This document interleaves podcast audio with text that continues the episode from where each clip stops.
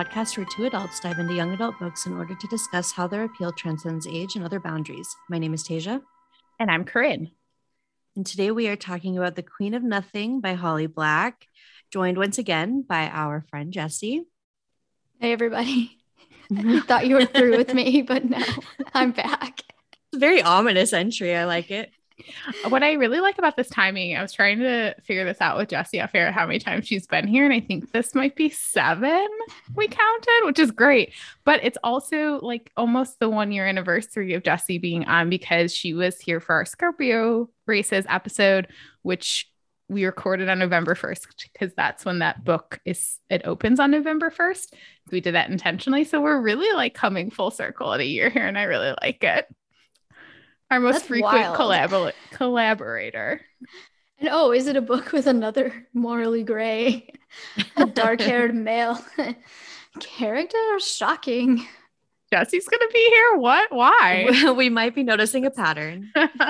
but no, as I I'm really glad you're here for this episode, Jesse. As I talked about in our first episode when Jenna was on, you two were the main impetus for me reading this series. And I'm very grateful for it because I love it and has stuck with me for a really long time. And I just have great memories of like shouting into our text message thread about it. So uh, this is great. Here we all are. Talk about it again. But before we dive into this book, what are we all obsessing over this week? I ask as though I don't know, and it's not all the same thing. So, who wants to talk about what it is? Uh, Jessie, you are the first one who read it, so you should take this one. Yeah. So, I, I believe you you guys have already talked about what it, it happened one summer, the mm-hmm. Tessa Bailey book. So, yes. we all read and enjoyed that lovely book earlier this year. And Tessa Bailey announced like kind of subtly on her Instagram that she was coming out with a holiday novella called Window Shopping. And the cover is like very generic. It's like pretty and cartoony with just like presents on the cover.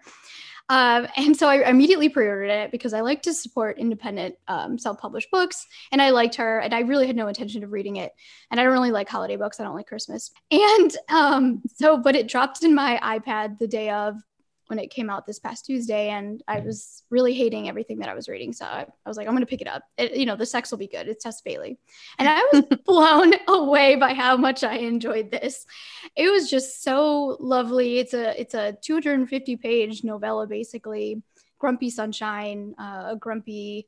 Uh, our grumpy uh, female protagonist just got out of prison and um, meets uh, our Ted Lasso like male protagonist staring in a window um, around Christmas in New York. And um, I don't know how much you guys usually go into the plot, um, but it's just really lovely and super, super hot.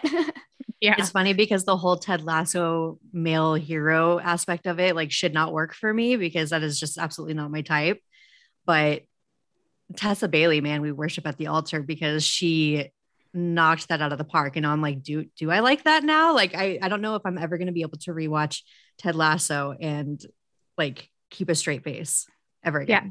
Yeah, she was very clear in all of her promo for the book that that was the inspiration. He's not described as physically looking like Jason Sudeikis, which I think is good.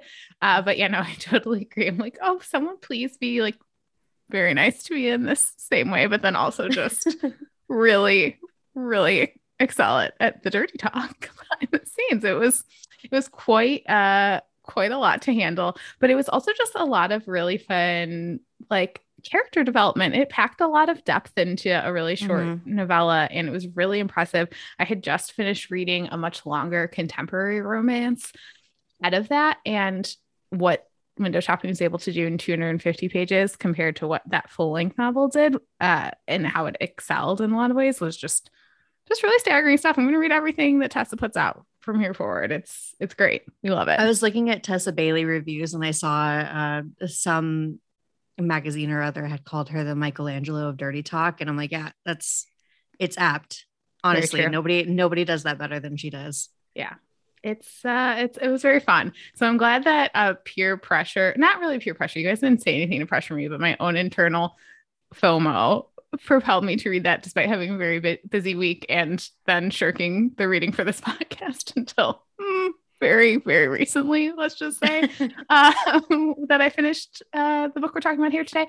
Uh, but I just because again, I had a busy week, but I'm glad I was able to squeeze this thing because it was just such a delight and it was so good. So we really recommend it. It's on Kindle. Just give yourself a little treat. You all deserve it one of the reasons though i guess my other obsession for the week i was so busy is because i had the great honor of accompanying jesse to many films that were playing this week as part of the chicago international film festival where we live which jesse is a member and she kindly brought me along to some screenings and we saw some great things. It was very fun.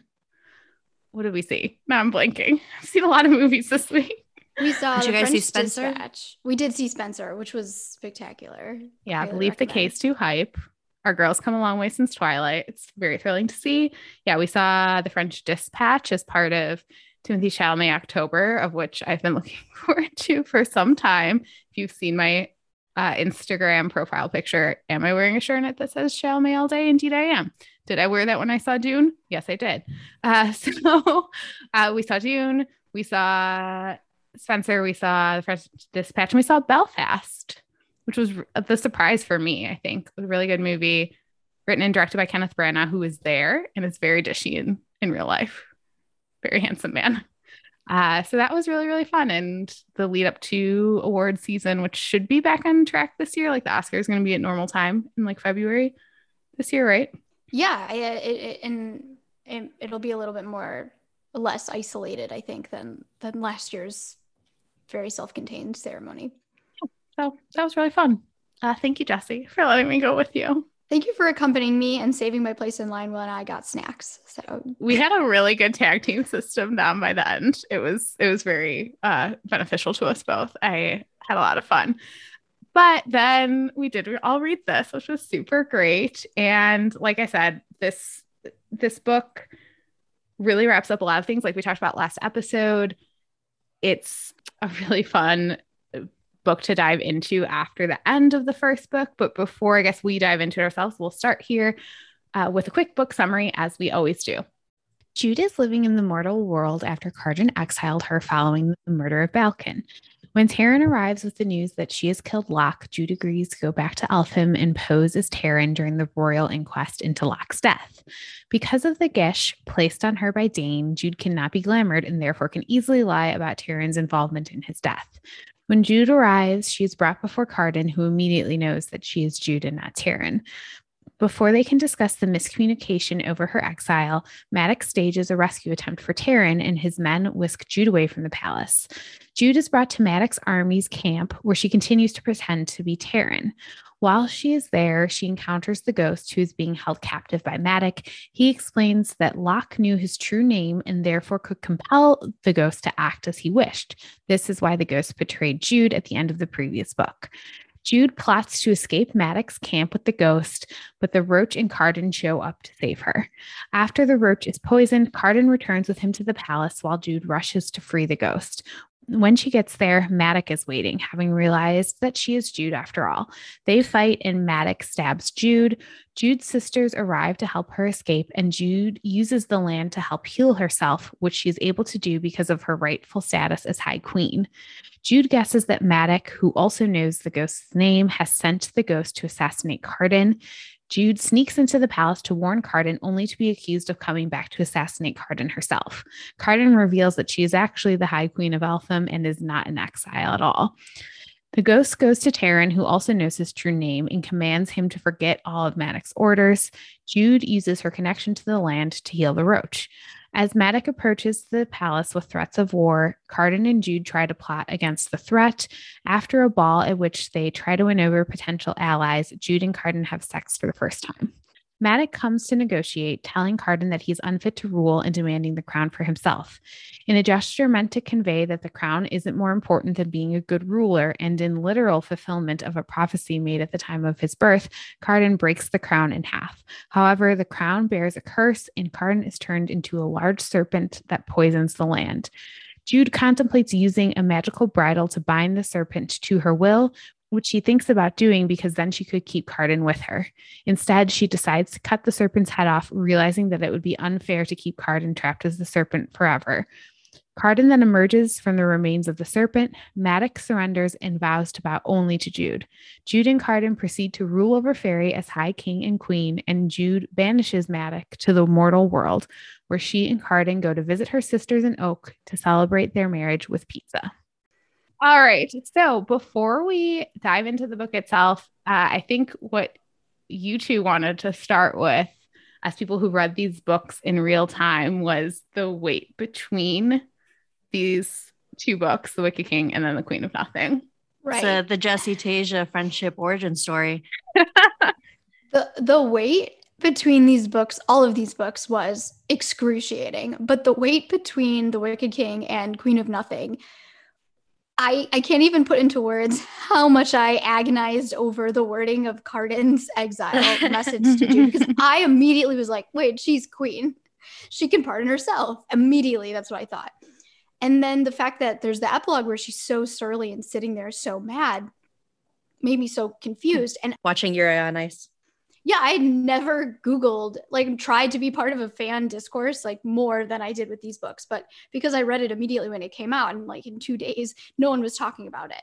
And so for months and weeks, like, I was just Googling, like, did anyone else like parse out the, like, making a Reddit account just like desperate. And I, I did find like one post that was like, well, she is queen, and it like outlined the steps in order for her to, to come back to it. But when when I saw Tayshia was reading this book in our online community, we hadn't really spoken a, a ton before, and I immediately messaged her. I was like, I need to know your thoughts on this. Like, is there a loophole? Like, what's going on? And that's that's uh, our origin. It, it was one of those. Oh my god, are you suffering too? Yes. we love to mutually uh, suffer together. Mm-hmm. It was uh, so so painful because I I thought I was going sort of crazy. like, is it just me? Like, am I missing something? And it's so that's why it's really rewarding to read this book.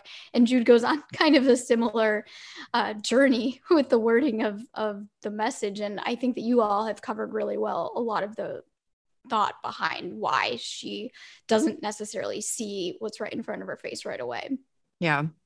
Yeah, we talked last week about how easy it is for us as outsiders to look at it and realize what Cardan is doing. But that said, it is still a huge cliffhanger because, and I can imagine like in that moment when you have however much time was between these two books, especially parsing that on real time, that you're just kind of like spinning your wheels because it is really shocking. We were trying to think off air about like what is a comparable cliffhanger and it's hard for me as someone who was able to read these books back to back to like say that this was the the hardest one because I didn't have to wait through it. I think probably the closest for me is like the end of Wayward Son by Rainbow Rowell into Anyway the Wind Blows.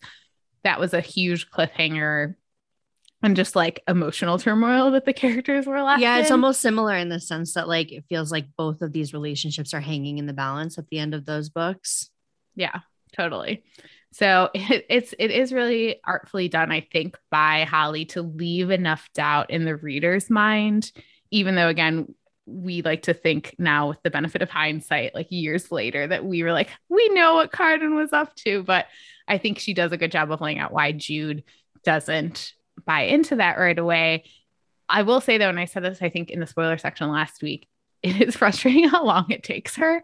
However, I do feel like on this read, I got a better sense of why she feels that way. And I don't know if you guys felt similarly, but this idea of shame, which we've talked a lot about in our first couple episodes in terms of her feelings of inadequacy at being human and the idea that they all just laughed at the notion that she could be high high queen before or right after Cardan exiles her. And I I guess I didn't appreciate how much of like a mental mind fuck that put her in essentially. That and the fact that we know how how little Jude likes to feel vulnerable in any way. And and when she and Cardan get married, she thinks about how, you know, maybe now I can let myself love him. And she's like getting ready to like open herself up to that kind of depth of of feeling for him and then that happens immediately afterwards and it's like it it confirms every horrible thing she's ever thought about herself and about Cardan and about the possibilities of, of that kind of relationship. So it's yeah. really just confirming all of those those worst impulses of her So it to me it totally makes sense that she would jump to the worst possible conclusion. I would too. Yeah, I love this passage. I hate being a fool. I hate the idea of my emotions getting the better of me and making me weak, but my fear of being a fool turned me into one. I should have guessed the answer to Cardan's riddle long before I did. Even if I didn't understand it was a riddle, it was still a loophole to exploit. But I was so shamed by falling for his trick that I stopped looking for ways around it. And even after I discovered one, I made no plan to use it. Maybe it isn't the worst thing to want to be loved, even if you're not, even if it hurts. Maybe being human isn't always being weak. Maybe it was shame that was the problem. Those moments of reckoning from her in this book are are really something staggering to me. And I think they're a little more subtle than Cardan's arc in this journey, but it it all is clicking in for me way more on reread. As we've said, I think all along, this book is way more surprising of a rewarding reread than I thought it was going to be. And it's for moments like that that I like I'm kind of blown away by this book and how it wraps yeah, everything up. I appreciate it a lot more on retrospect because as someone that thought they had like figured out the riddle and was waiting for uh, Jude to do it and was increasingly frustrated that she wasn't, there's a moment where Jude even thinks to herself, like, maybe I could have pardoned myself, but wait, no, I couldn't have because the guards like all laughed at me when I did claim that I was queen. So as a reader, I think on the first time, I felt a little bit jerked around because I was like, oh, I guess maybe she can't pardon herself in that moment. And then to find out later that, yeah, like I was right the whole time was a little bit frustrating.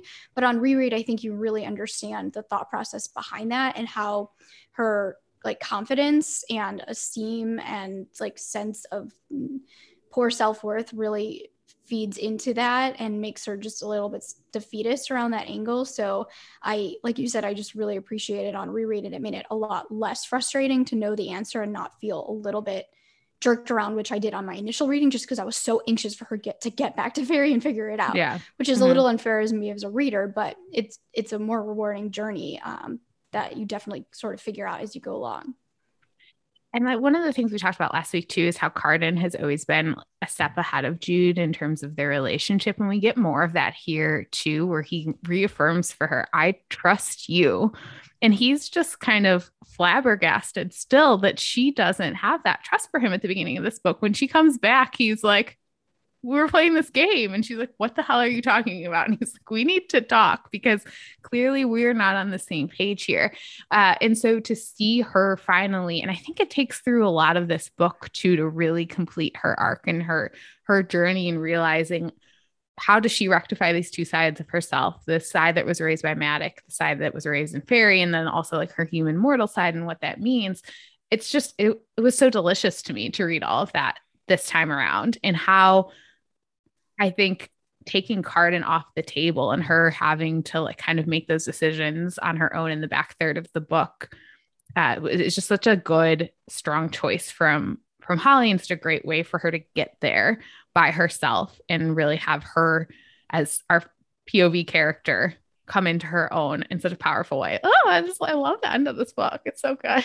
The Grima Mog stuff is great too in the beginning. Like when she's in exile, she's not trying to assimilate into human life at all. She's still very much a part of fairy culture and, and trying to get jobs within that realm. So she's not like she's definitely defeatist, but she's not in any way like trying to become this thing that she thinks she's supposed to be. She's still very much Jude, and Jude is still very much fairy.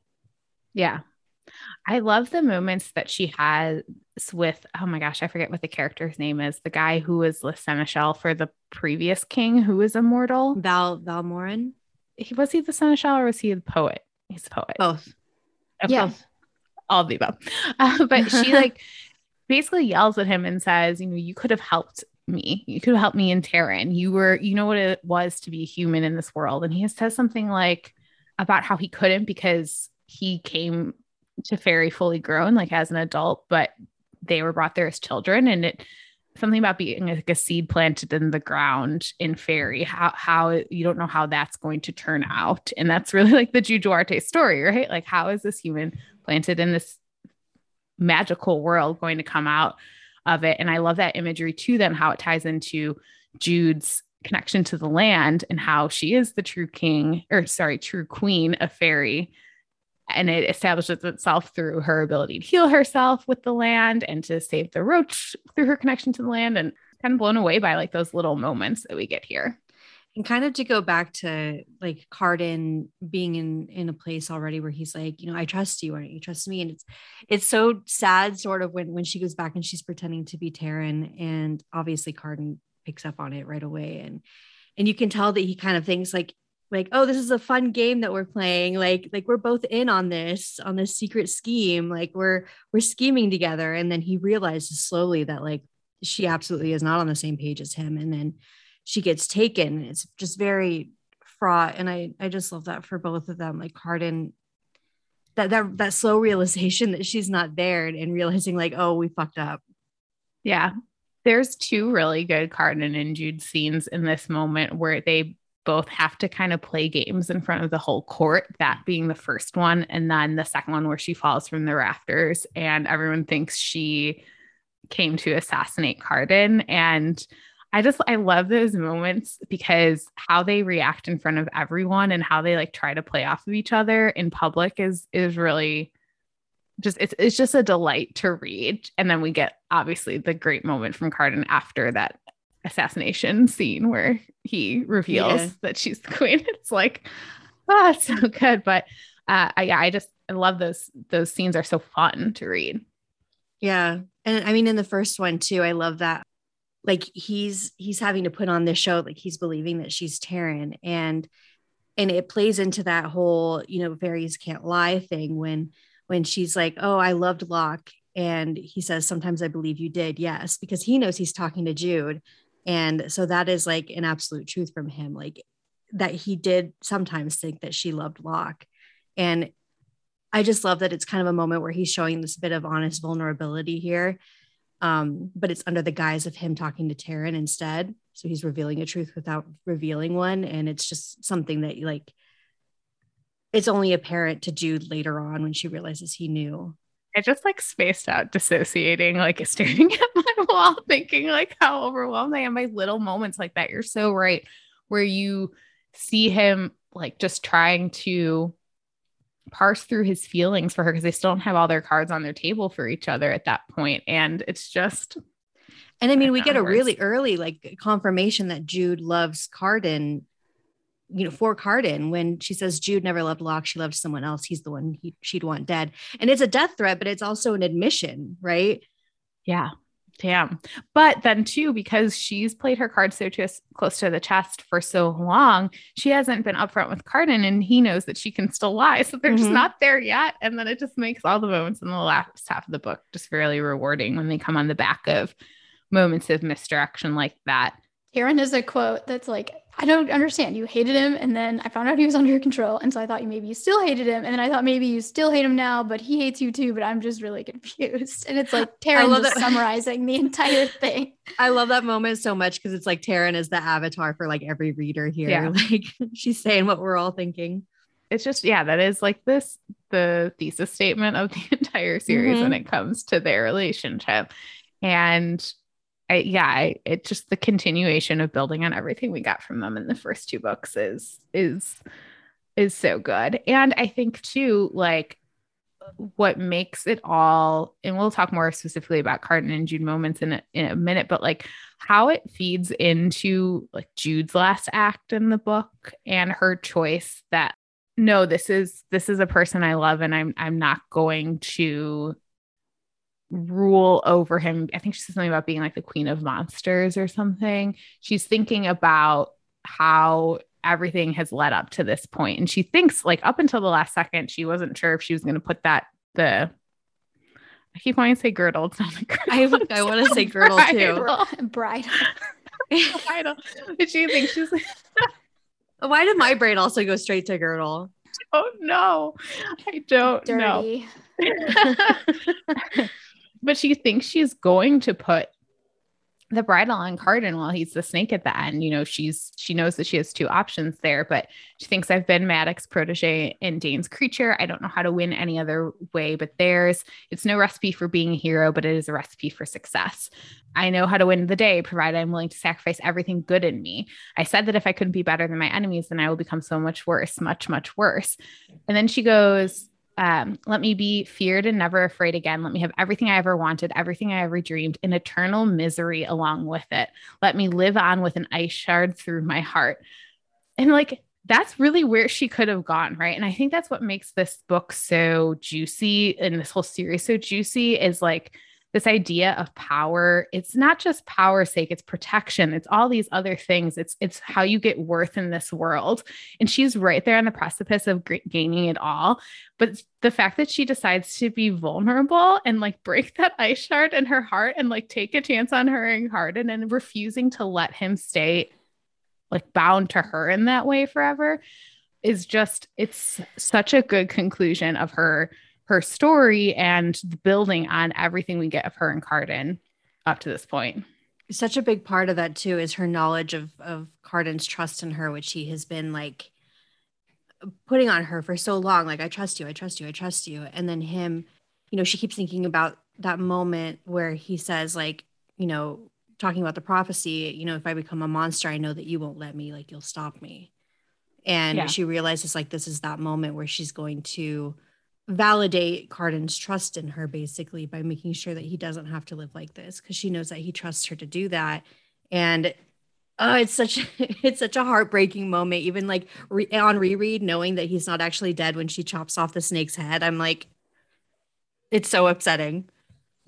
It's really upsetting that she like loved him enough that she would like be willing to let him go. Like the moments what are that are really sad to me on this reread too, or like she thinks about like the snake being in the room with her and at least she'd have him in some way like mm-hmm. even if he couldn't be him there with her and that like she chooses that like that's not what he wants and it's not what she wants and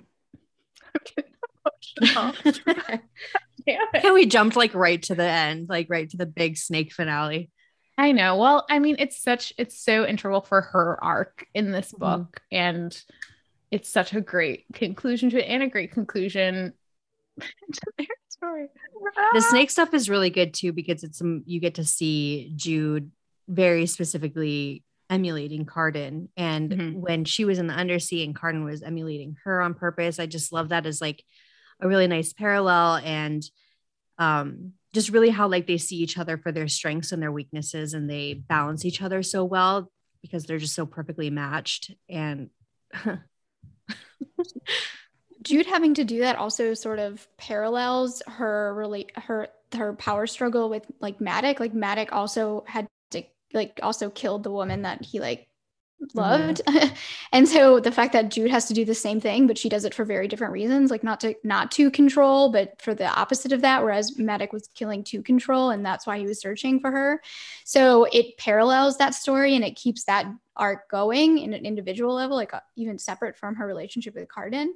but it's still like she's transcending it she's becoming better than than Madoc but by doing like a similar thing it's like fascinating. That's such a good point, Jesse. Not just in terms of Madoc and her mother, but like Madoc and all of his family, right? Like his way of use his love is always conditional. And it, I actually wouldn't say that it's conditional. He does love them, I think, unconditionally, but it's not something that trumps over his desire for power and his quest mm-hmm. for power and that's the precipice that Jude stands on at the end like he is he's willing to and he kind of regrets it um do whatever it takes to get that power. And, and, you know, he says when he thinks Jude's dead, he's like, it was not without regret. And he means that.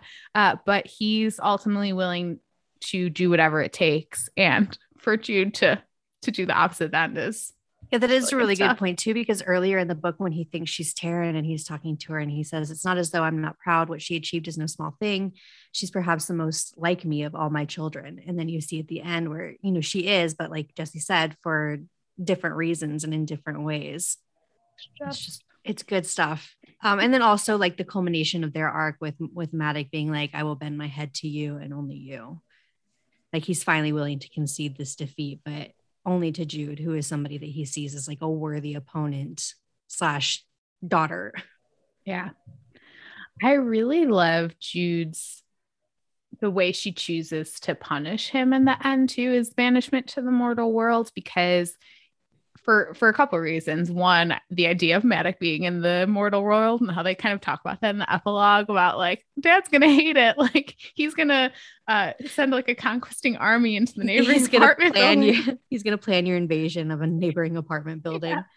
But then just like what she says and what she thinks about at the end. But I wonder if what I owe my parents is a more flexible view of love and duty, one that they themselves might have embraced. And then she says systematic. I told you once that I am what you made me, but I am not only that. You raised me to be uncompromising, yet I learned mercy. And I will give you something like mercy if you can show me that you deserve it. It's just like I'm proud of her in that moment. And I just I would, I've said this before, I would read endless fic of like Cardan in the mortal world, but I also would love like a little glimpses of Madoc because I think that is a good punishment for him, but it also recognizes the importance of who he is to Jude. And she's not, despite she's killed the fact that she's killed a ton of people in this book, she's not some bloodthirsty killer. That's not who she is. She's not a red cap. Um, and so I, I just really like that for her on multiple levels at that end.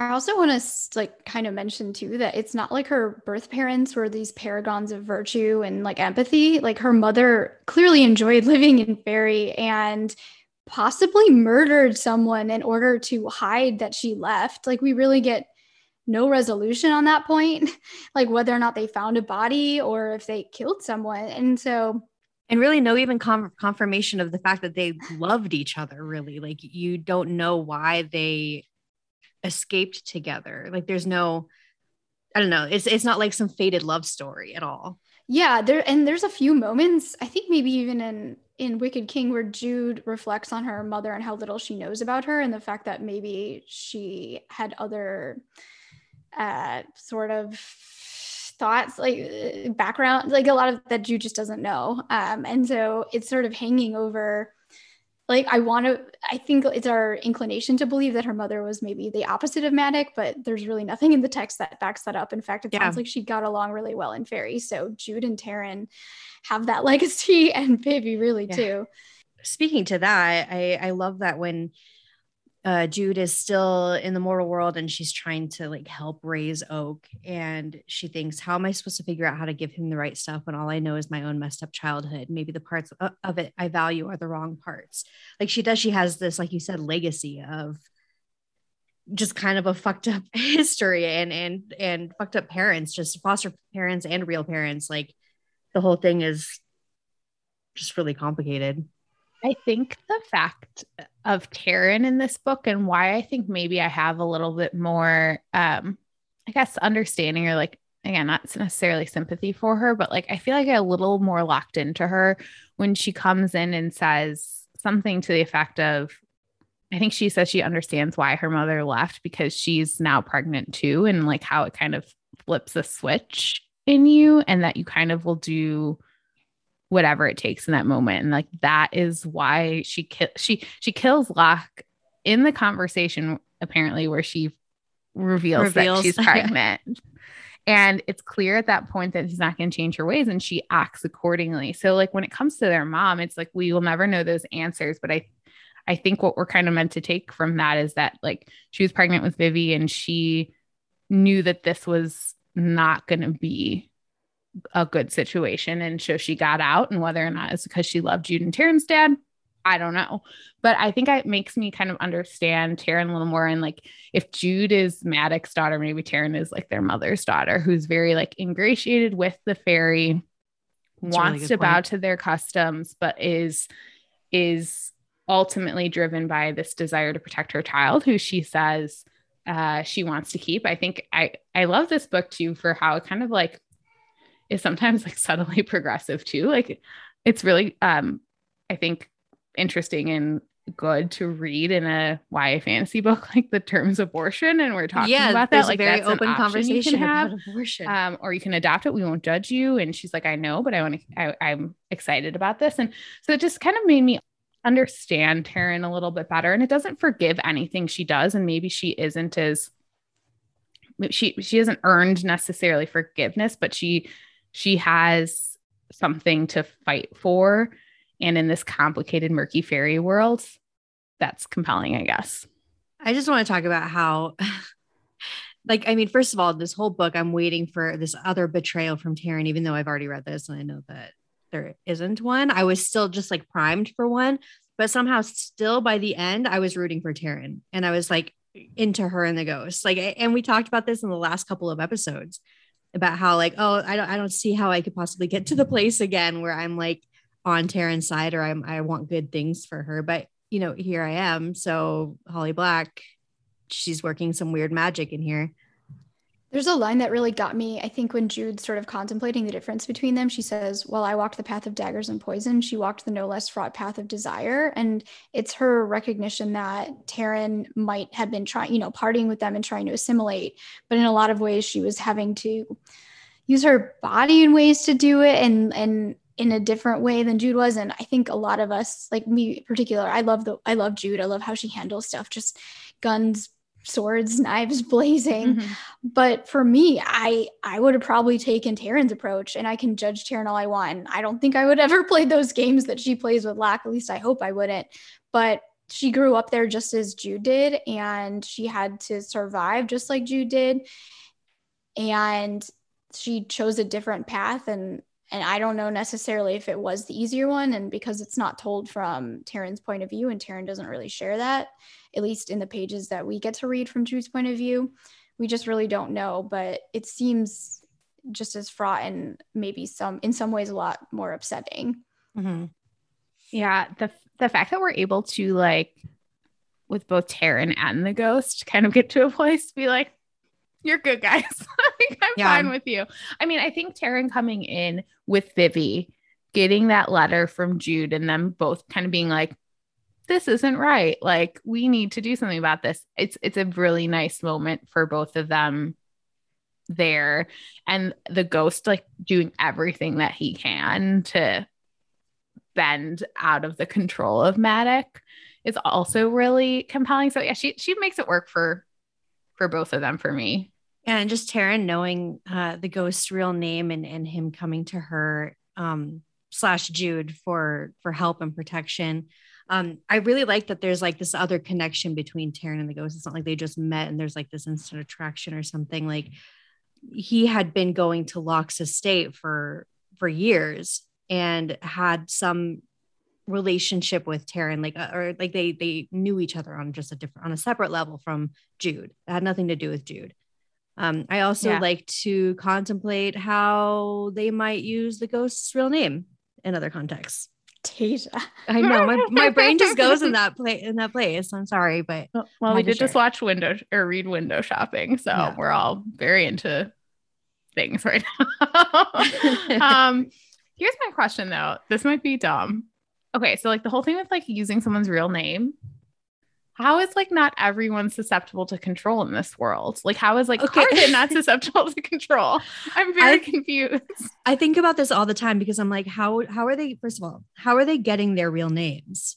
So is it something like when you're born and your parents name, name you because then wouldn't their parents have their real names and then all children would forever be susceptible to their parents' control unless they killed their parents? Oh my uh, god. Or do they name themselves? Like how how does this work? I don't understand this don't name magic at all. The fairy world is so hierarchical. I wonder if it's sort of like a, a caste thing. I don't yeah, know. Yeah, I wonder if it's something to do to do with the fact that they're like not necessarily servants, but they're definitely underlings. But I, I yeah, I don't I don't know if it's something I just like totally missed or if it's what if it's something you give up that has like magic behind it. So like if I were to like work with you all, I would say I bind myself as Jesse to uh, the Acty Age podcast, and then it becomes like a magical contract where like everybody forgets. You heard it here, guys. like every like, but there's like ma- magic in this world, so maybe you have to like bind yourself, and then if you use your name as co- as um consideration in the contract then um, then your name will become given as part of that. Yeah. Okay, I like this explanation. It makes sense. Listen, I was a tutor in contracts. but it's still like anybody that knows their name could use it. So if it was like a binding for what I don't know, the whole thing is just very I'm willing to like hand wave it because it's magic and whatever. Um, but it is something that I always think about when I read this. I'm like, where are they getting these names? I want to write an essay about this so bad. Like in my old days of like fandom, when I used to like live journal my essays about like why Ginny Weasley is the best. Like I have. I would read it. Please let us know. We'll release a bonus episode that's Jessie just reading her treatise on magical contracts and binding in the in the world of Faerie. Listen, can't wait. I will do it. Please do. Please do. Um, while we're talking about uh I guess, Taryn, I, I think we should also just talk briefly about one of my like low key faves of this book uh, is Heather. I really like all the Heather and Vivi stuff we get in this book after how hard it was to read some of that stuff in the second book. And I just particularly loved Heather's kind of cunning and coming up with this bargain with Vivi where she's like, you need to like earn me back. And then you can only if you do win me back, will you give me back my memories? And I also just really love uh, Ulk says this at one point after Cardan's turn in the snake. She says that if this were a movie, someone would find a poem about cursed snakes and it would give us a clue we needed. So she's gone off to find one. The archivists don't know what to do with her. And I just like really love another mortal coming into this world and just throwing herself in. And it gives me hope for her and Vivi even though I still don't know if Vivi quite deserves her after what she did to her in the last book. And I, I just I liked how that all came out. She's a good friend to to Jude in this book, and I appreciated that. I also really like how you see Cardan try to ingratiate himself to to like Heather and and Vivienne and all of that. Like he's just really sweet to her sisters and her friends and stuff. And and I think they they tell her later that it's like, oh, you know, he's doing that to impress you, right? It's just very sweet. And Jude still, I mean, God love her, but she's like, I don't know. It's like, no, Jude, yes, he is. Like, listen to Taryn, she's right for once. Um, part of Jude's continued arc through the book is to like be okay with her humanity and her mortality. And I think that extra like that is a larger theme of the books is that just because these fairies have magic and say that they're better than mortals doesn't necessarily mean that's the case. And yet Jude needs to like keep figuring that out in within herself and her own self worth. But you see a lot of examples of characters reminding Jude, and then you have that whole conversation about like fairies can't really pro like have children. So they really rely on humans for that. And there's tons of things that humans can do apart from lying that fairies can't do. And that, and I think Heather's a really good example of someone else in the book who wasn't brought up in Faerie like dude who literally was just dropped down in it, who like yeah is really freaked out at the beginning, but then slowly comes around to it and is able to like value add and fit in in this world just as sort of seamlessly as she does in the human world. So it's just another example of like yeah, like humans aren't that bad. They have tons yeah. to have, like, to offer into this world, and you just have to be like really open minded, and you can really manipulate the fairies because exploit them because they just don't view humans as worthwhile. And I think a subtle moment in the epilogue, which I just love the epilogue for a lot of reasons, just the idea of Cardan eating pizza thrills me. But like, I think a subtle thing that plays into what you said, Jesse, about, you know, Jude's journey and accepting her humanity is like how she's kind of bracing herself for Cardan to be Cardan about the mortal world. And I think she's nervous. I think she wants him to like it. And because that is her home. And she you know we we see her like literally setting her stuffed animals on fire in the last book. And to being nervous about what her husband thinks about like where she came from i just think it's a really nice way to put a a, a bow on that that point for her that she's going to kind of embrace that side of her more. I love the idea of them sneaking out to the mortal realm for date nights etc although i guess one of the things i do want to talk with you guys too is the idea of jude's mortality and how that works because it's another question I have and I think about too often. So like they say like if you stay in Faerie, it kind of is like a freeze on your growing. Aging. But then like how did she grow up? in Faerie one. I mean, you just have to assume that it's like a once you hit adulthood thing, then you stop aging, and then like the second you step foot back in the mortal world. So I think at, at some point she's just gonna have to stop going to the mortal world. But it also brings up questions about Heather and Vivi. It does because they live in the in the mortal world, and I mean, do do fairies age in the mortal world? Yeah, it's a good question. Although it seems to me that Vivi would be willing to just like live a normal life and then a mortal life and then die. Like if that's mm-hmm. what happens to her in the mortal world. I have to admit that the one I really do think I would love reading a lot of Jordan fanfic, except the one time I ever read Jordan fanfic, it made me so sad because it was like them having kids and the kids asking Cardan about like whether their mom was going to die because she was mortal. And I was like, I can't handle this concept. And now I'm like very nervous. He was, of course, very sweet about them, but it just left me with a sense of melancholy that they like might not be together forever and ever and ever. And I had to stop. So I haven't gone back down that path. And it's it's also kind of a bummer because even if you know she she can just stay in Faerie forever and and live to have the same lifespan as Cardan, that means that at some point she can never go back to the mortal world. And I know she she obviously chooses Faerie, but she does like to go to the mortal world and they but they and they can never do that together again. Cardan will hmm. have to go on his own to get her like snacks and shit. Yeah. Oh man. Her mortal underwear. Oh. Although now I'm just thinking about like a little a little fic of of Cardan going to the mortal world and going to like Victoria's Secret Perla to go. Yeah, yeah, to go to go shopping for for lingerie for Jude because she oh can't go there God. anymore. I do love when she's having the conversation with Lady Asha and she's like, Cardan's gonna get bored with you eventually and he's just gonna leave you. And she's because you're gonna be boring. And she's like, Well, I'm just never gonna be boring. Yeah. She's like, I don't know about you. I'm different. It's kind of like when he says to her after she falls from the rafters, it was terrifying watching you fall. I mean, you're generally terrifying, but I'm unused to fearing for you. And it's just like that's what he like. Judy will always keep him on his toes. And he, as we've talked a lot about, he is very into the murder vibe that she's throwing mm-hmm. down. So he likes, he's turned on whenever he's scared of her. So, like, yeah. when this, this relationship's going to last forever. Oh my God. Yeah. Immediately. She slaps him like, and he's like turned on by it. he like grabs her hand. She mm-hmm. thinks like I can't get his face out of my mind. Like when he reached for my hand, it's really good. And what I like too, though, is like, yeah, there's she has that side of her, but like he brings out the best in her. Like when he's the snake, she thinks about how Cardan isn't there to like temper her murdering uh, impulses. And it really just goes to show how together they'll be a good balance for each mm-hmm. other. And, you know, he did learn a lot of, at her hand and he, she gave him a lot of the tools to be a good king, but like they really need each other to balance. And it's just, it's really good. And so I guess we should talk, we talked a little bit about Cardan, but like his arc, or I guess more conclusion of his arc in this book, which we've seen a lot of him building on it, is just also really good. Two nice arcs here, I think, for both of them. It's getting more upsetting details about Cardan's backstory and the way that Dain set him up uh, and killed the uh, Val Moren's lover. And it's just, and that's what got his mom locked up into the tower forgetting. The whole thing, I mean, Cardan should be just so much worse than he is, honestly. Yeah. He's doing a good job.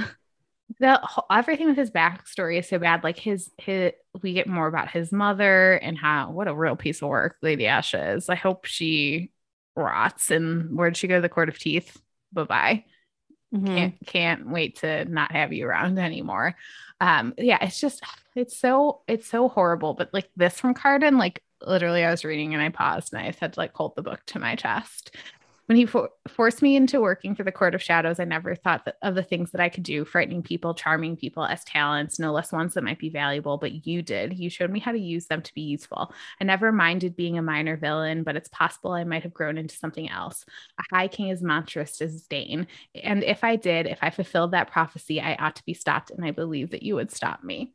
It's just like that recognition of like what he could have been and how like Jude has like just taught him to stay his hand and showed him how his weaknesses are really strengths. I just I, I get emotional about it, and I have to. one of you needs to talk now. I was like Jude notes being rejected by his family. How could becoming High King not feel like finally belonging, like finally being embraced? And and I love that he gets before the whole snake shit happens. He gets that moment where they choose him, and he proves himself to be like somebody who can be a really great ruler who can uh you know put his people first and put their choices first and and what's best for them and let them pick out what that is and then in like this big symbolic moment he breaks the crown and then gets this curse but I mean, right before that, he got that was the, I mean, everything that he ever wanted, right? You have this this very man, like literally starved for love, and the mm-hmm. fact that he, I think there's he was willing to break the blood crown and trust and loyalty in his subjects instead of compel it. He's the true High King of Faerie. So I think that's what really like cements his arc for me, and that like really like literally like an arc like i can see like every step along the way and the culmination of that to trust in the loyalty of the people that he wants to love him you know Madoc keeps saying that he can manipulate Cardan because he knows that Cardan is so starved for love. But what he doesn't understand is that Cardan is able to, to transcend that that desire to recognize that it's not true love if it's compelled or manipulated. It has to come like naturally and earned. And it's just like the culmination of so many amazing things from someone who literally has two books calling him cruel and wicked. Yeah it's such a good I, love how they both get a moment too of like they're given well Cardan never really wanted to be to be king um, but like he he's in a moment of of of power and empowerment and they both have that moment where they're both like no you know i am the high king and i do not forfeit that title to you not for a sword or a show or my pride. It is worth more than any of those things. It's just like it's really staggering to read and how i, I love how there's this prophecy about him too and how that plays into all of it and his laughter being like i never thought about it literally. But like how he also like allowed himself permission to be that horrible because he thought that th- that this prophecy meant that he was just going to be like a terrible person. And like how it was self-fulfilling in that way and then how he just transcends it is just like it's chef's kiss. It's so good the way that Jude really has to reconcile what is true power, like is being queen of Elfhame like true power, because ultimately, like she says, what it, is this what it is to rule? To be far from the action, stuck on the throne or in a series of well-appointed rooms, reliant on information brought to you by others. Madoc would hate this.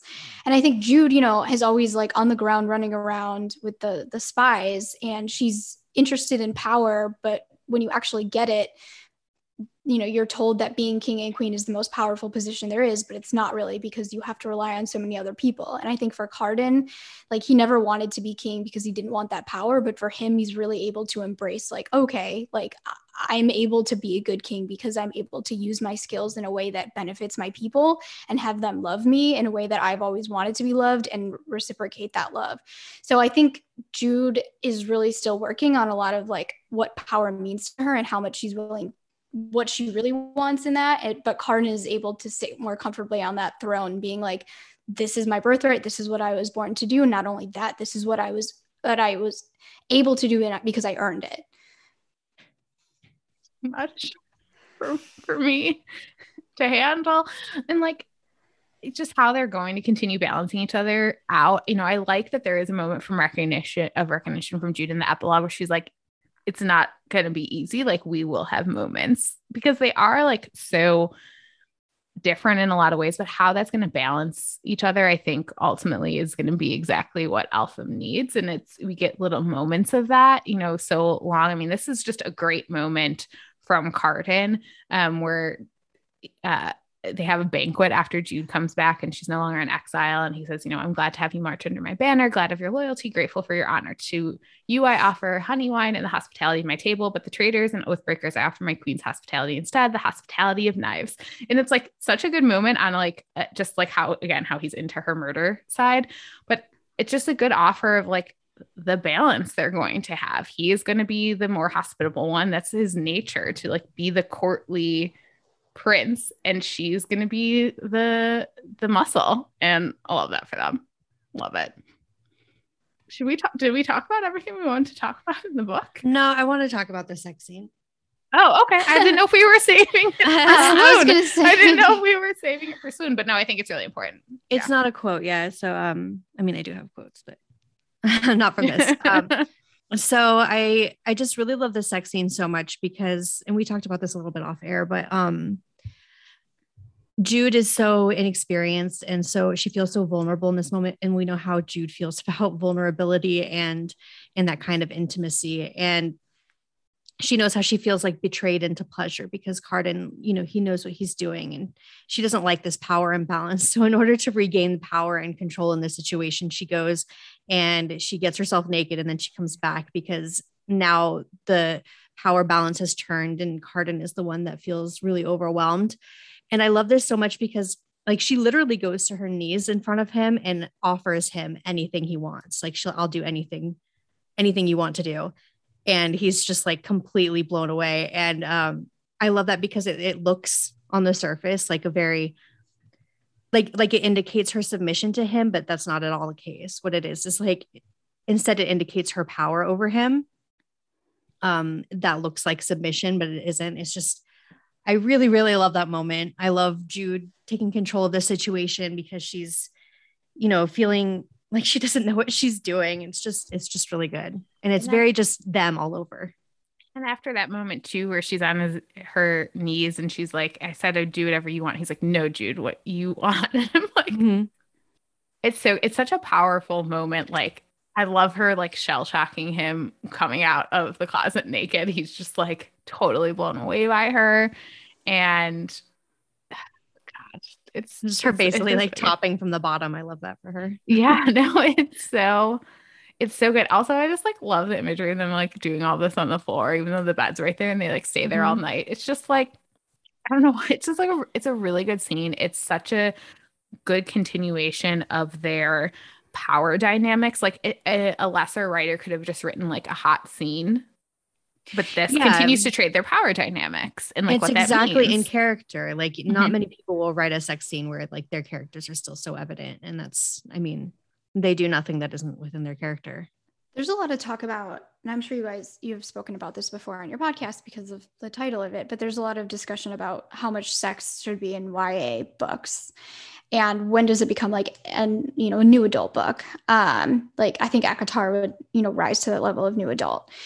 But i think this is a really good example of like an upper ya um, way to include sex in a really honest and um, an honest way that isn't salacious. It's not, you know, it's it's you're in their minds. It's about feelings. You know, you, you have an an understanding of like what physical things are happening. It's not totally vague, but it's done in a really, like you said, in character sensitive way. And there's discussion about consent. There's talk about what do you want. You know, female pleasure um, you you've really sensed the trust in there and i think it's a beautiful way of including of you know like we know that fairies are very forward about sex. So it'd be sort of weird for them to be married. Yeah. And it and, you know and i think there's fade to black which would have been totally valid in the situation but instead holly chose to write this like very beautiful scene that i think relays a very nice message to ya readers um, who may have read other NA books or you know been you know when when you turn on television you know like anything that you're watching.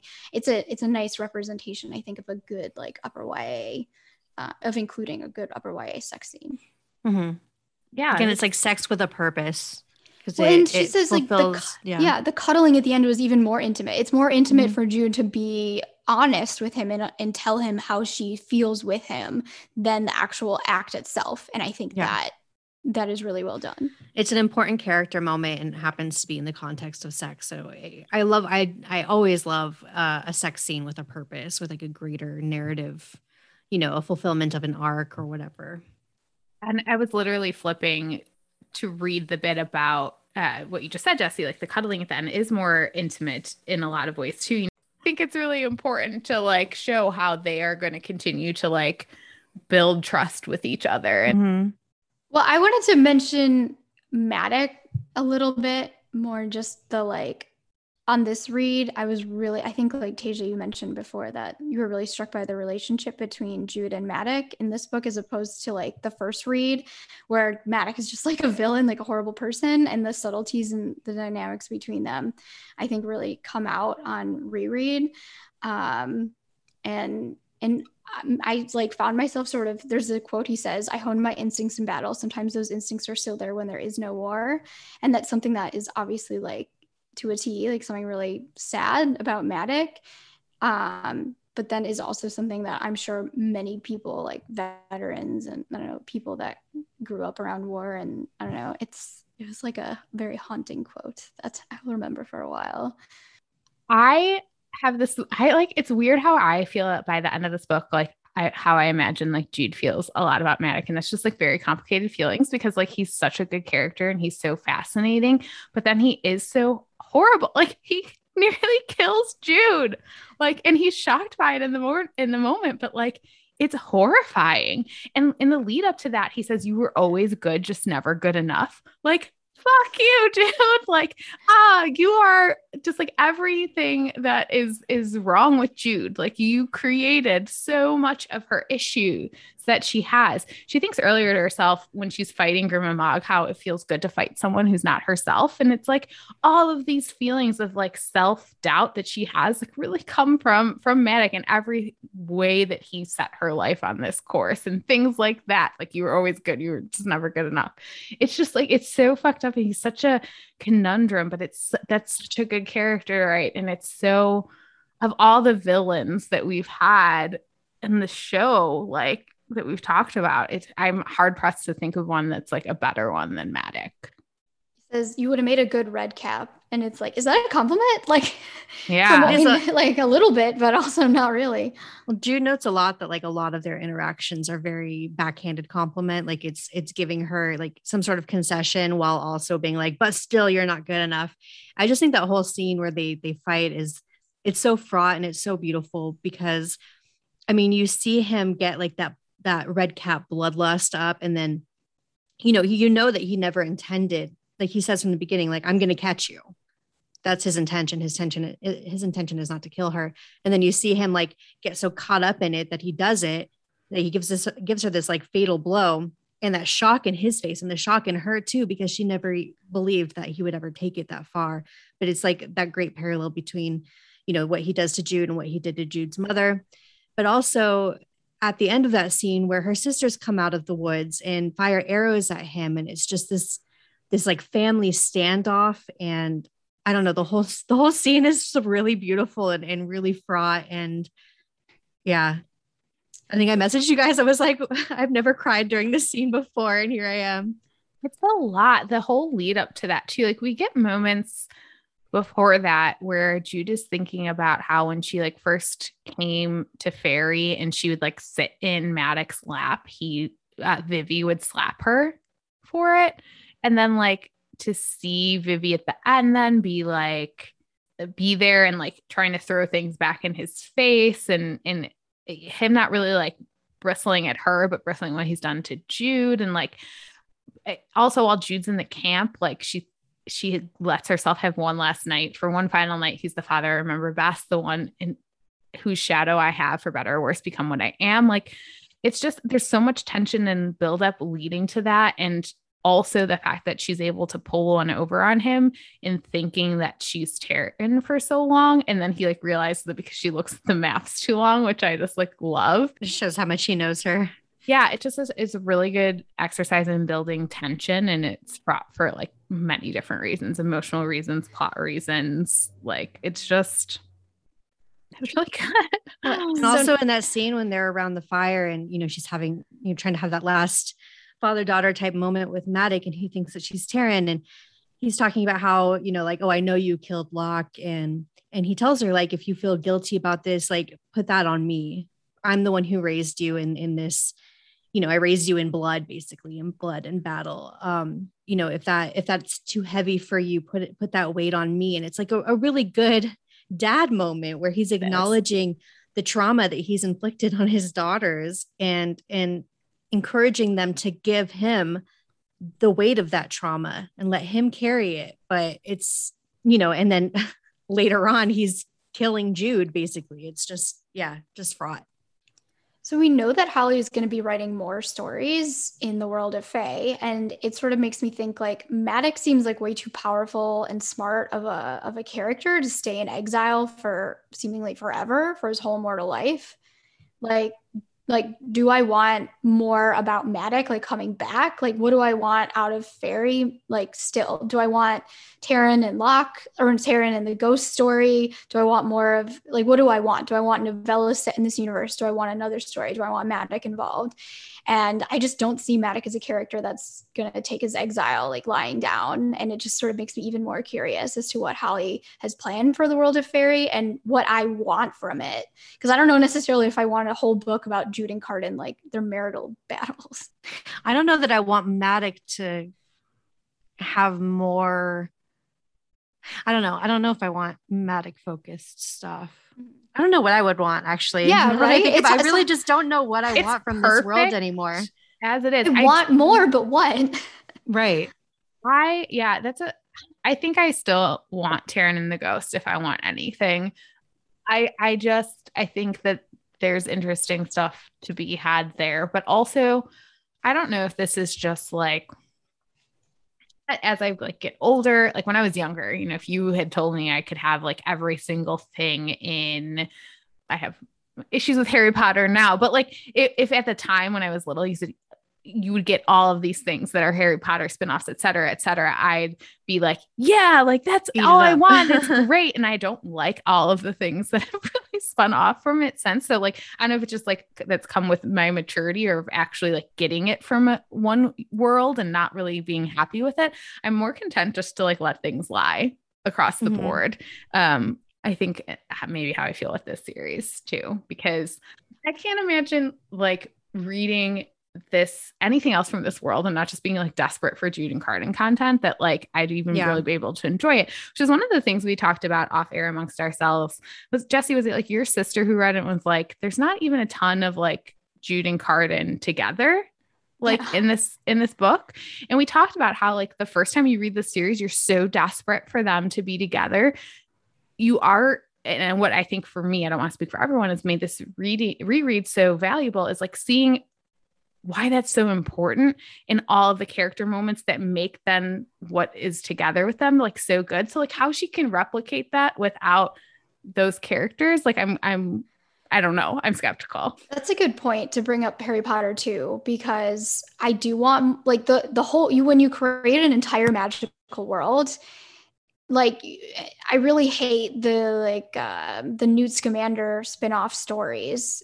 but what was nice about them in the Harry Potter universe was that they seemed like a self contained other story in this giant magical world. And then she looped it back to the Harry Potter story, which was really frustrating.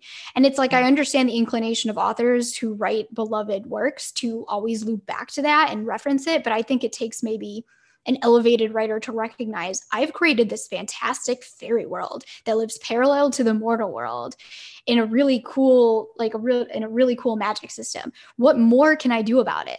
We have the king and queen of Elfhame like why not tell another story in Faerie and sort of like make reference to the king? You know, like there's so many other stories that can be told in the universe and i kind of hope and i think Holly's smart enough to do that um, and just have like little easter eggs sprinkled like um, in Once Upon a Broken Heart, which is in the Caraval universe. There's a lot of fun references to Caraval and the, the, the story that we knew, but you're but she's able to, but Stephanie Garber's able to subvert our expectations on that and make sort of third party observer comments about the characters that we knew and love in the other books.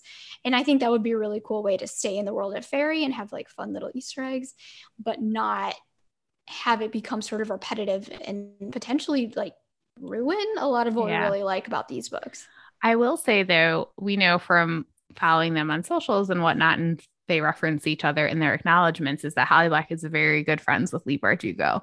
In Leigh's world, I think we can talk a little bit more now that we're like six months after Rule of Wolves. The well, I don't know what the statute of limitations is on spoilers, but we're like past that. lot. But like Leigh actually was very adept at weaving her stories within the Grishaverse together. So you know, if Holly, uh, and I know that she works a lot with Leigh and talks with Leigh, and I think they might be like kind of critique partners for each other and are inter, they communicate with each other in in developing their stories. So I guess I'll obviously Holly wrote this fantastic world that we love, but like if she's maybe if, if Leigh could do it in a way that isn't doesn't feel ham-fisted or heavy-handed like the Newt Scamander stories example we gave, like I'll reserve my judgment, I guess, because I think it could be really, really good. We have an example of one where it's good. Yeah, it'd be easier too, I think, if um if this world of Faerie wasn't so contained. Like there's not a whole lot of like big players in it. You've got Jude and Cardan, and they're like such the focus of all of this that it's hard to imagine like an expansion of of the world with characters that you don't care about as much as you care about Jude and Cardan. Um, whereas like with the Grishaverse, they're is just such a huge population of characters that we want stories about. Um, that it's a little bit easier. So I don't know. I I'm I'm willing to read anything that Holly Black writes and and gives to me. I will. Yeah. I will. She has like a dark academia book coming out next year. I'm so excited for it. It's her first adult book, right? Something like that. Yeah.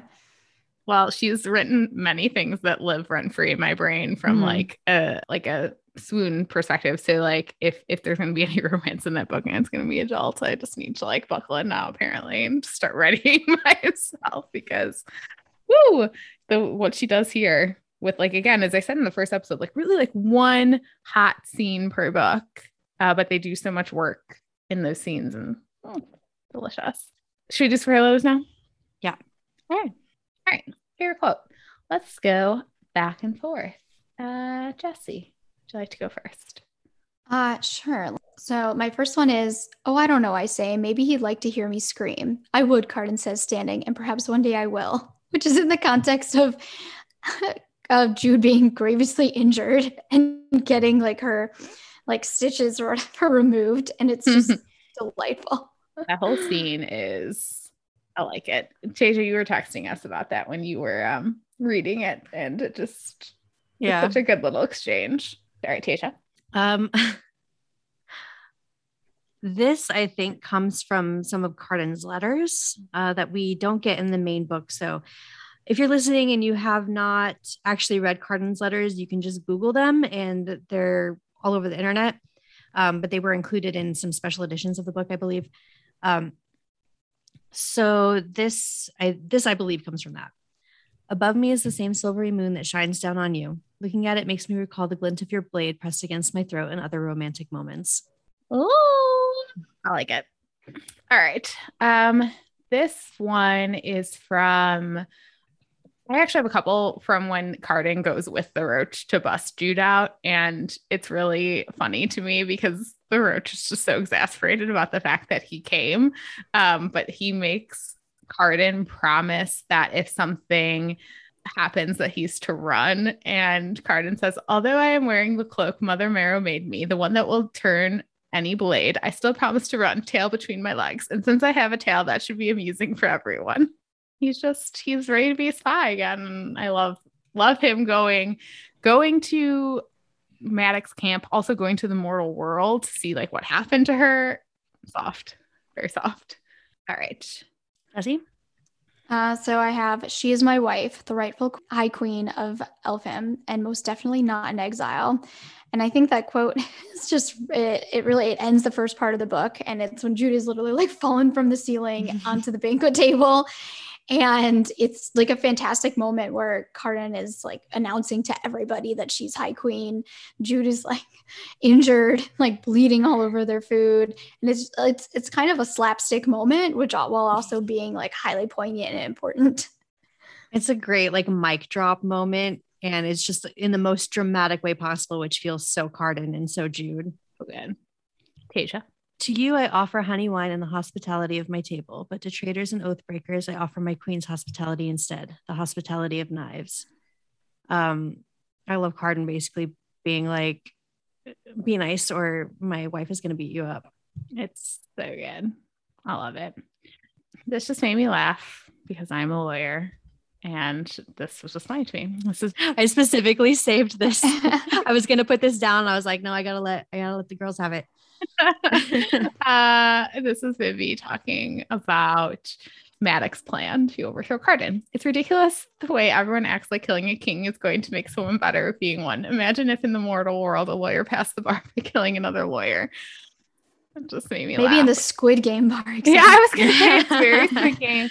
I will just say that taking the bar exam was one of the singular worst experiences of my life. And if, if it involved bloodshed, I really just I probably wouldn't have survived.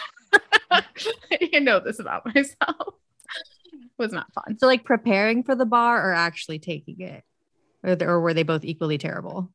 They were both pretty bad. Preparing it for it, How long is the bar exam? It's two days. two full days? Jesus What was really stressful for me, Jesse, and maybe it's changed now since Jesse and I took the bar exam, but like you didn't have an internet connection because they didn't want you to cheat. So you like did it on your computer and then you had to take your computer home and upload to the internet. And that was very stressful to me because I'm like, what if I had some sort of technical difficulty and my exam didn't like upload where it was supposed to? And then which you're happens. like by yourself, which happens. Yeah. That's such a weird way to take a test. It was terrible. My favorite story about during the bar exam is we're in this giant auditorium and like they midway announced like nobody used the bathroom. And then because someone is like there's been like a medical emergency. And then we heard like sirens like going. And the girl next to me goes well they failed.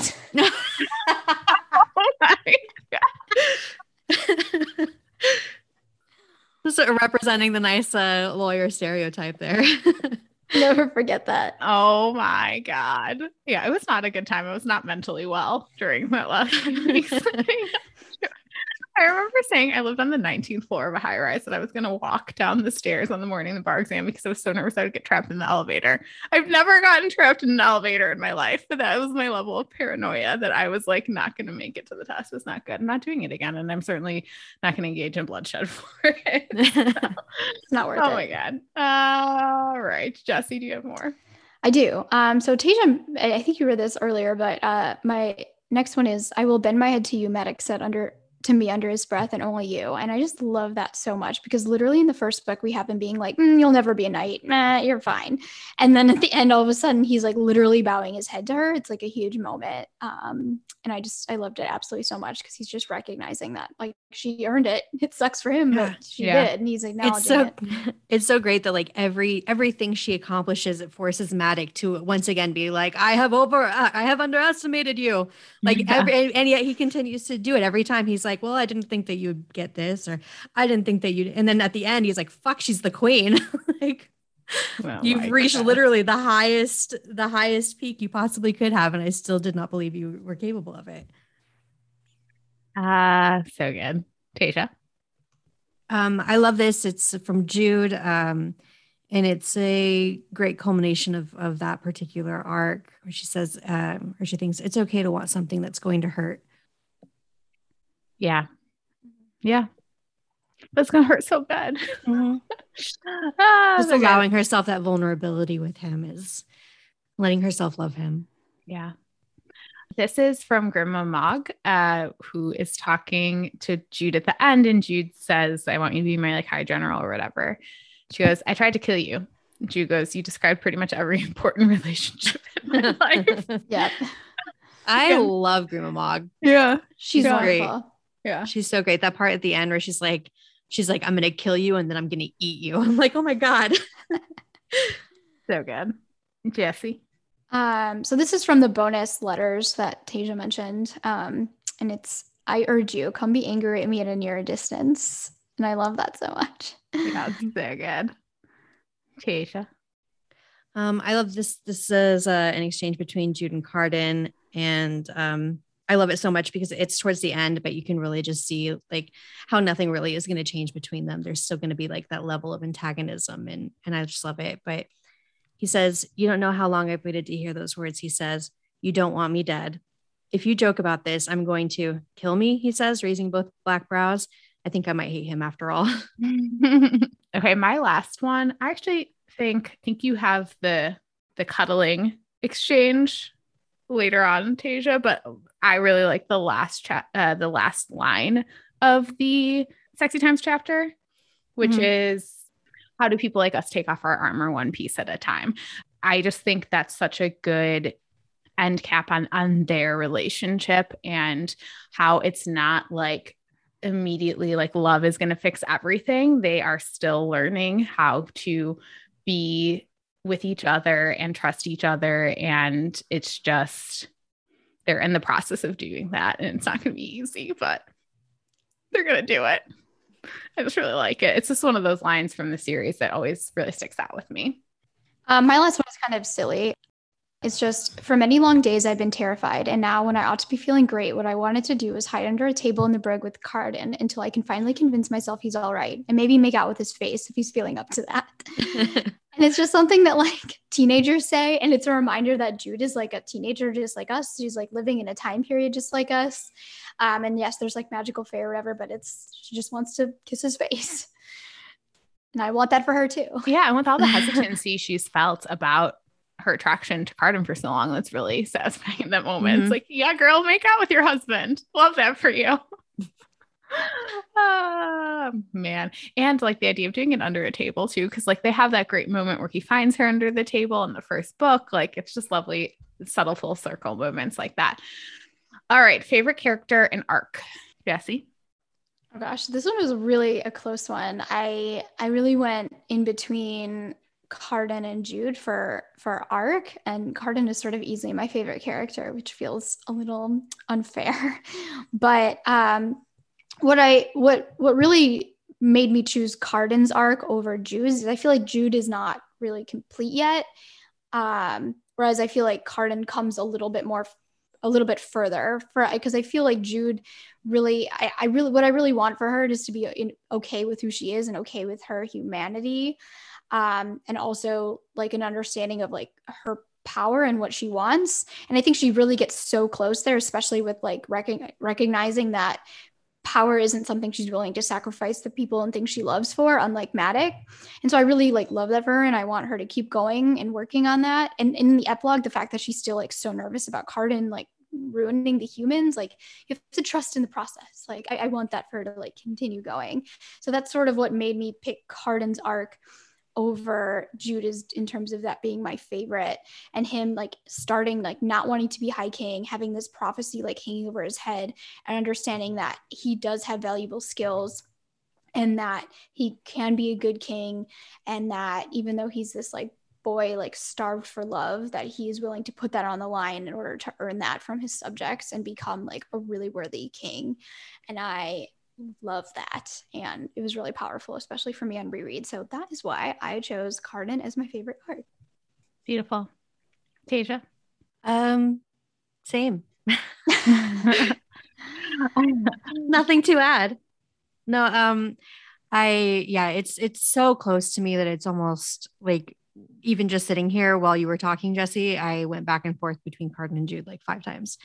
So my favorite character and arc is basically both of them. Um, I I feel like Cardan was sort of already there by this book, arc wise. So I think I'm leaning more towards Jude as far as arc. But uh, yeah, it's it's close. And favorite characters really close too. I love both of them a lot. I love Cardan so much, so he's my favorite character. And before this book, I would have said Cardan for arc, just from like before we're reading this book specifically, just because I do really think it's one of my favorite arcs that I've read in all of books. like he's we and we in all of the book in all of book, book and books plural too. Uh, but like uh, we talked about this before in other in other episodes on this series. Like it, this is a a true hate to love because they really do hate each other, and in the same way this is a really good character arc. He's not a good person at the beginning. You know, so often we think of like a villain um, and how like maybe they had these like seeds of good in them the whole time. Um, or it's a situation where they're not really a villain. You know, Rhys and ACOTAR comes to mind. Cardan is not a good person at the beginning of the series, and he knows that and he admits that. And so to see where he goes is really rewarding. The reason I say Jude is my favorite arc this time around is because I often – am guilty of selling Jude short. And when I think about this series, I don't think about Jude and how I know that she's a badass murderer and I love that side of her. But I did not really fully appreciate the subtlety of her arc and what she goes through in this series. I was, you know, harsh on her for falling victim to to her own internal doubts about Cardan at the beginning of this book. But to see her realize that she can have some nuance in her life and that doesn't make her weak is really just kind of mind blowing to me. How she, at the end of the day, realizes that she has space for mercy and love in her life and that's not a weakness is just it's it's really it's really something special i think and it it when this whole series is about power and the power struggles um, and how sometimes that's not necessarily like the most compelling like in in books generally but the way that she kind of walks away from that chance to have that ultimate power at the end because it's it it wouldn't be satisfying to her because of her feelings for Cardan and she doesn't want to be that type of queen of monsters. It's just it meant a lot to me, way more than I was anticipating uh, in reading this book. So if I if I had to say series trilogy, I'll go Cardan, but just the work Jude does in this book is is really special, I think. Yeah. So yeah. These babies, I love them. And really main reason I love them is the spoon section here. So like let's talk about that too, because it's stuff here. All right, Jesse.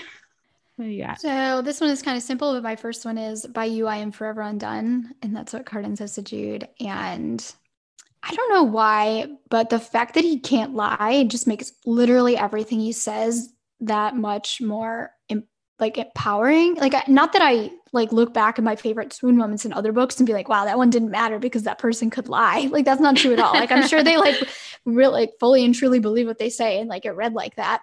But the fact that he like is forced, like compelled to say exactly what he believes in his heart when he talks, it just it, it, it lends everything that he says with even more like gravitas for some reason. And so for him to just be like, you're you're it for me. Like I can't yeah. like I just am so overwhelmed by you. Like I'm just undone by you. And great. the power dynamics we talked about mm-hmm. in that scene too. Like it's a confession of like you she topples all of his reserves, all of his walls. Like he he can't help it. It's it's lot.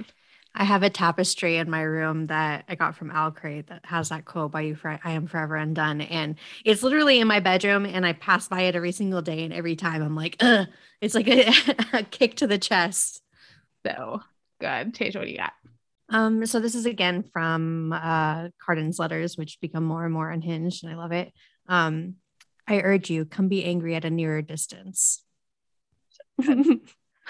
um, my all-time favorite, which I know you guys will yell at me for stealing moments because I always do this, but like I put this in before I even started reading the book because I think about it all the time and I could like say it from the top of my head, which is when Jude tells him, Max says you'll do for love. And he's like, for whose love? And then he just pauses and goes, it's you I love, he says. I spent much of my life guarding my heart. I guarded it so well that I could behave as though I didn't have one at all. Even now, it is a shabby, worm eaten, and scabrous thing, but it is yours.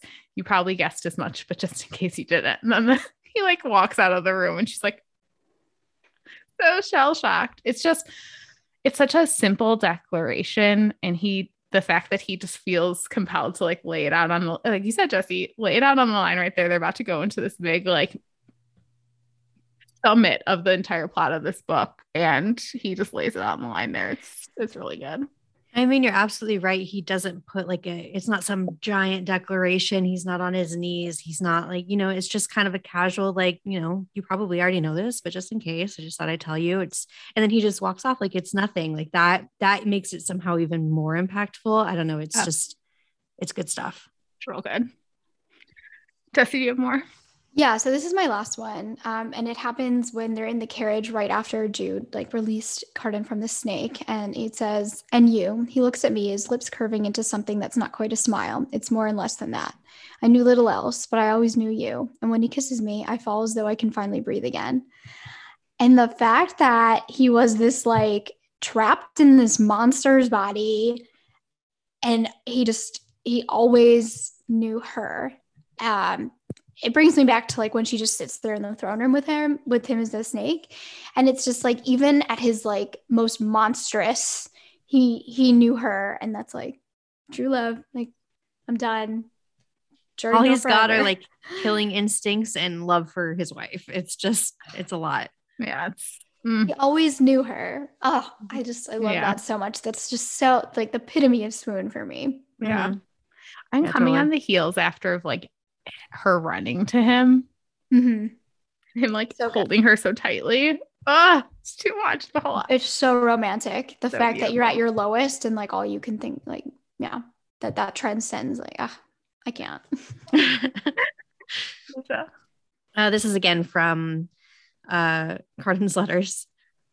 Um, I flattered myself that at moments you had feelings for me other than contempt, but even were that true, they would make, make but a thin gruel beside the feast of your other greater desires. And yet my heart is buried with you in the strange soil of the mortal world as it was drowned with you in the cold waters of the undersea. It was yours before I could admit it, and yours it shall ever remain. Really, uh, the letters are really astounding to me too, because when Jude comes back, he's she's like, "What's in them?" And he was like, "Embarrassing confessions." And she like it's it's played off as such a joke, but like, no, he's really laying it out on the line. This here. man can write a letter. He really can. This is one of the last letters. Um, is my last favorite swoon moment to uh, come home and shout at me. Come home and fight with me. Come home and break my heart if you must. Just come home. That one is my favorite one. That is my my biggest. I read those letters and they physically hurt me. I. Oh God, Cardan. Yeah. All right. I have one more. Um, and this is in their post coitus cuddly moment. I'm glad we're ending with this one. This is the Yeah. perfect one to end. Yeah. I miss you. I missed you. I whisper against his skin and feel dizzy with the intimacy of the admission, feel more naked than when he could see every inch of me. In the mortal world, when I thought you were my enemy, I still missed you. My sweet nemesis, how glad I am that you returned.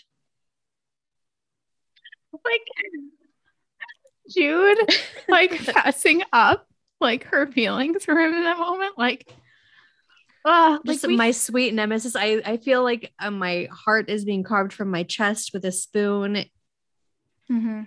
That's it. feelings. That's the Mhm. relationship. like, when I thought you were my enemy, I told you I can't melting down. Like, damn. I uh, you know, no, I don't even want to give air airtime to the haters. I'm not gonna say it. I'm gonna say oh, I will. Some people say sometimes that the most romantic thing or the best part about this series are Cardan's letters. And Cardan's letters are works of art, Holly. They're beautiful. It makes me very sad if I stop to think about how Jude will never read them because Lady Asha destroyed them all.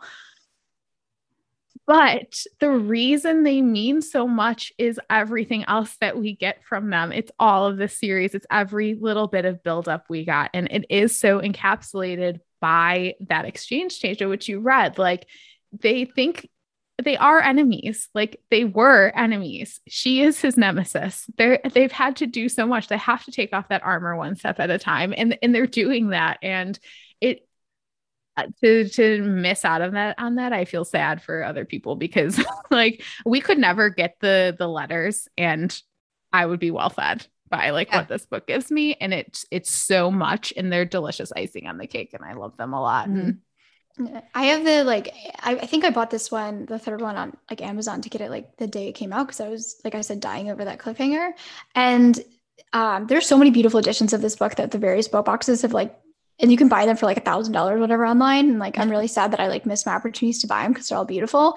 But i did actually end up buying the queen of nothing barnes and noble version. I found a copy on ebay for like $20 because i wanted the letters. So it's the only one of these books that i own another version of um, because i needed the letters.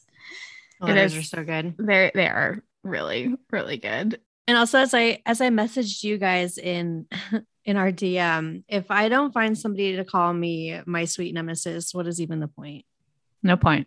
No point. None. it's god i'm feeling like like i like i'm gonna burst out of my skin. Like i just really love this world. I'm really i love this book. I love these two.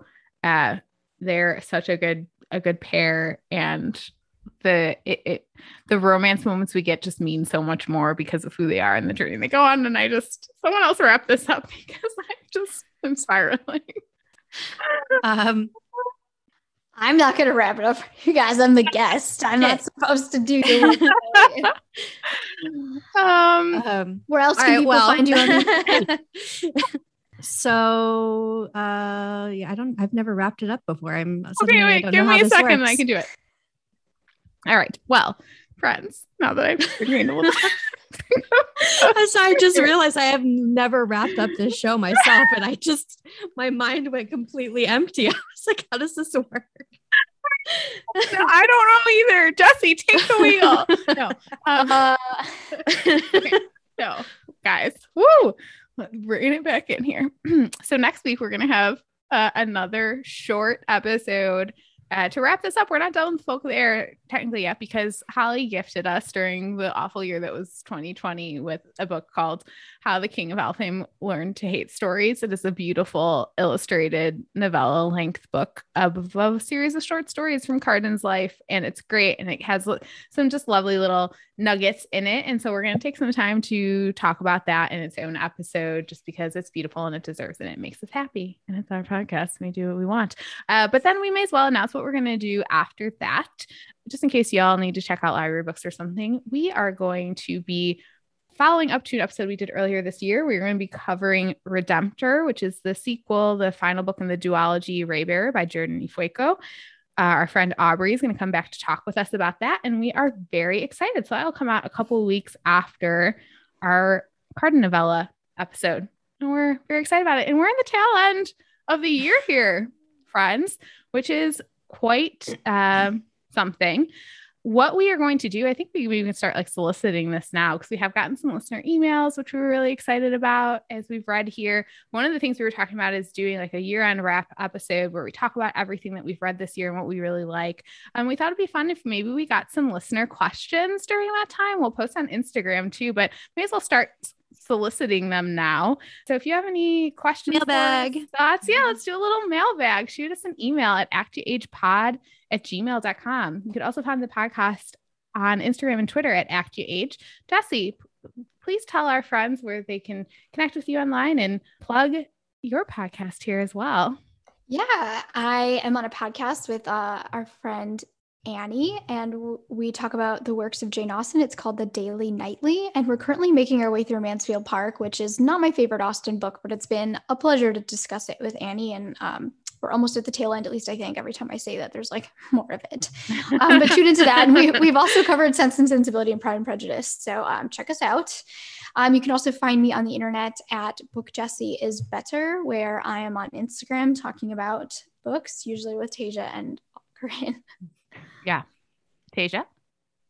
Uh, you can find me on Instagram and Twitter at Ragey Cakes. And I'm on Instagram at Rin underscore reads. Friends, thanks so much for listening along with us for three episodes on the series. If you're new to it, I hope that you found a new favorite because uh, as we said, we covered this later in our podcast run than we thought, and it's kind of shocking given how much we love it. I I'm so glad we finally did cover it because uh, out of all everything we've covered, is it's in the top echelons for me, I think. So mm-hmm. then thank you to you two for making me read it back in the day. I very much appreciate that because I love it a lot. All right, friends, we will see you next week. Bye. Bye.